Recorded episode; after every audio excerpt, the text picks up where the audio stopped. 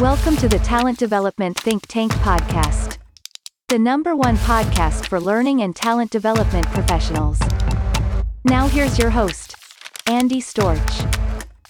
Welcome back to the Talent Development Think Tank podcast. I am your host Andy Storch and I'm excited that you're joining me today for my bonus Q&A conversation with Fredrick A. Scott, who is the global head of early in career development at ServiceNow. And if you haven't yet listened to my first conversation with Fredrick where we really dived into all things about developing early career talent and especially understanding Gen Z and what they want, what they're looking for in their careers and why it's so important and how we can think about developing, really recruiting and developing those uh, younger generation uh, professionals. Make sure you go back and listen to that. Fredrick dropped a lot of great insights in that episode. Today is our bonus Q&A round and Fredrick, I want to start with this. You've had a really interesting career. You've worked in professional services, you've worked in the software and technology industry, you've worked in DEI, you've worked in early career development. What's been one of your biggest accomplishments or proudest moments in your career so far?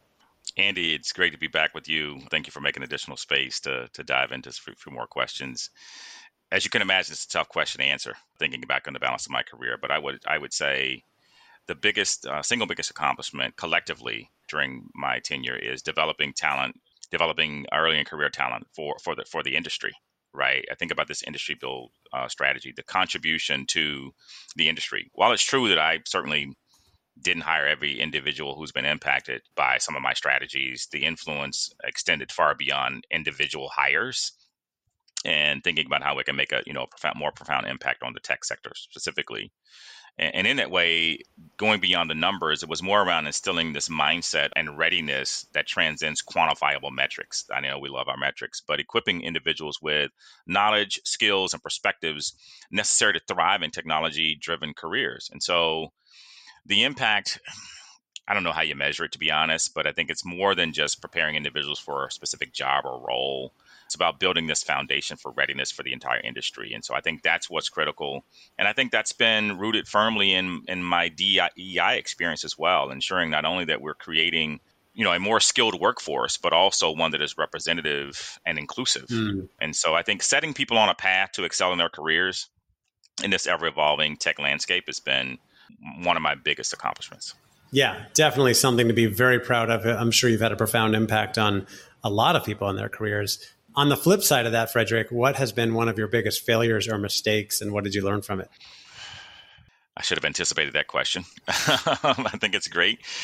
One of the biggest lessons that I've learned is the importance of being intentional. And mm. and I think ironically from that many many years later my purpose statement was born which is to influence deliberate actions so that others progress toward their intended aspirations. What does that mean? It means, you know, focusing on the distance between what we say and what we get by focusing on what we do, right? And so, in that way, it's essential to center our attention, I believe, on the task at hand. We often do that and recognize that it's, you know, connection to the overarching mission. But in context, sometimes, you know, we have to be thoughtful about the mission serving as the ultimate goal, sort of this North Star. But being intentional doesn't mean fixating solely on the one thing that we were asked to do. Rather, it yeah. requires this this ability, this willingness to see the bigger picture and and so I think from an intentionality perspective, to be more effective, we've got to understand how these individual tasks align with and contribute to this broader mission, if you will. And it's almost like putting together pieces of a puzzle, which I used to do, by the way, every day after work, just to kind of calm my mind. Ooh, nice. Each piece has its place. And I remember I used to start with the corners because that's what I felt like I could see the best. Right. But to complete that picture, you know, we, we got to be thoughtful about looking at that box. What am I trying to achieve when I'm putting this puzzle together?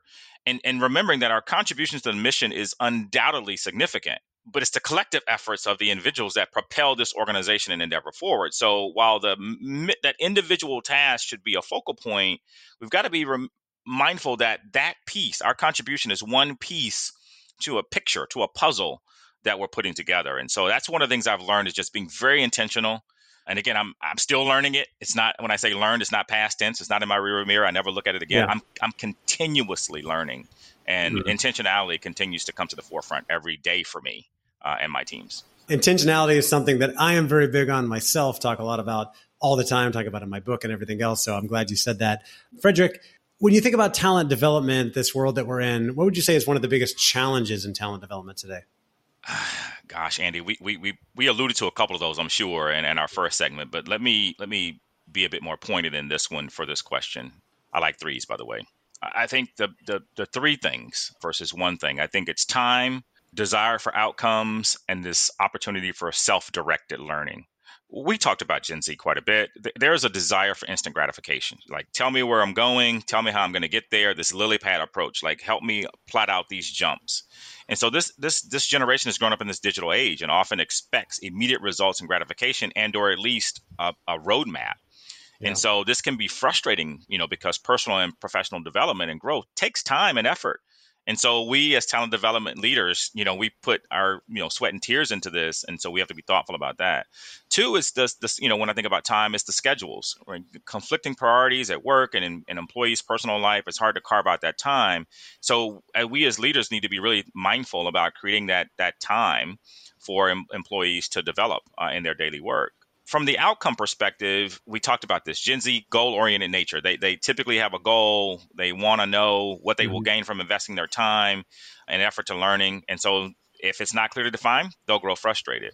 But it also impacts their, the way they're motivated. So if if the outcomes are unclear or not immediate, they may lose motivation. So we got to be thoughtful about how we maintain motivation and the, the, the, the different mediums in which we offer learning.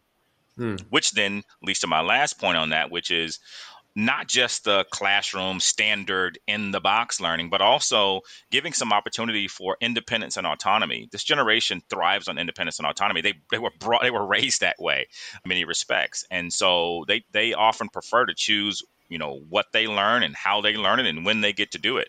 And so we have to be thoughtful about providing opportunities in that way. And then lastly, I would say under self direction is just the need for resources. We got to supply the necessary resources that enable self directed learning in that way. Yeah. And we're doing that as I talked about, you know, on the prior thing segment with Launchpad as yep. well. But yeah, so I think those are some of the biggest challenges. Right on. Related to all that, what would you say is the biggest trend that you're following in talent development today? The move from the biggest trend that we're following today, and it's not germane to ServiceNow, but we certainly believe that we are we're on to something here, and that is the this move from role based assessment and evaluation of your talent to skills, mm. right? And the skills intelligence. And we think about you know employee growth and development from that perspective, right? Yeah. It recognizes that credentials alone do not define an individual's potential right? And so if we think about that, particularly from an from an early career perspective, allowing organizations to make decisions about the skills of the people they have versus who they know and how well they network or what their education is, right? What is the actual skill, not what is your background necessarily, and how we can then skill up for the future, right? We've got to prepare employees and our organization for the future focus on skills and competencies that may not be immediately necessary, but will be critical to long-term success. And then we've got to be innovative in the way we we create opportunities for both traditional talent, but also that non-traditional alternative talent. Because you know, creating skills inventories, you know, to figure out what we have and compare it to what we need is going to be critical as we go forward. So that that's mm. really really huge today for us. I suspect is huge for others, and will continue to be a growing trend. Absolutely. Related to all of this or, or anything that has been helpful for you in your career, do you have a book that you often recommend or a book recommendation today or a TED talk? Something that's been inspiring for you?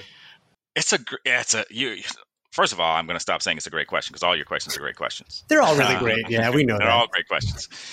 It's interesting that you asked this question. I, I, I keep a, a, stack of books like right at my right hand. And yeah. so the, the one that I'm going to grab that usually is on top is is this one. The boy the mole the fox and the horse. A little bit non-traditional than what you might expect but let me tell you why this book is important to me. This book brings out the humanity of work right? It focuses on conversations between in theory four characters all of whom share experiences and ask and respond to questions in a very vulnerable way.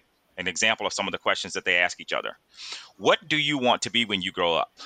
Hmm. and the answer is kind. Hmm. what is the bravest thing you've ever said one of them answers help. Hmm. In that way, asking for help, there's another one that says asking for help isn't giving up, it's refusing to give up. It, so, hmm. it, so this book humanizes the learning posture. I like to use the term learning posture hmm. and journey that we're already undertaking. Right? We think we have to start our learning journey. We're already learning. We're already in it, and we have to recognize that. And so, this book reading this book periodically reminds me and grounds me and humbles me, which fosters learning, right? And in that way, this book sort of celebrates the importance of valuing development and engaging in open conversations in a vulnerable way with others, right? You need to have a conversation with someone else. It's not a book about one person, it's a book about four different characters, yeah. right? And so I think it emphasizes that seeking improvement is not about inadequacy, but it's about an opportunity to become better. And I hmm. think that perspective is relevant in the workplace today where continuous learning and development and growth for your career and adaptability and a changing market are all really important. And I would say, finally, on that, the notion that everyone, regardless of their rank or their position, benefits from growth and development opportunities reinforces that the notion that learning is universal and it is ongoing. And so I think that also promotes a culture of equity, inclusion, and belonging. So this you know, not not probably what you expected, but this is the one that gets me jazzed if you can mm. Hadn't heard of that. I like that. All right, last question for you, Fredrick. You've done a lot of things in your career. You've, you've experienced a lot, and you've achieved quite a bit in your career. We have a lot of people in talent who work in talent development who are ambitious and looking for ways to grow in their careers as well. For those in talent development who are looking to grow in their careers, what's one more piece of advice you would give? Some of these may seem very obvious. There has to be there has to be a desire and a willingness and ability. Those are three separate things: a desire, a willingness, and an ability to to want to embrace owning your own career development.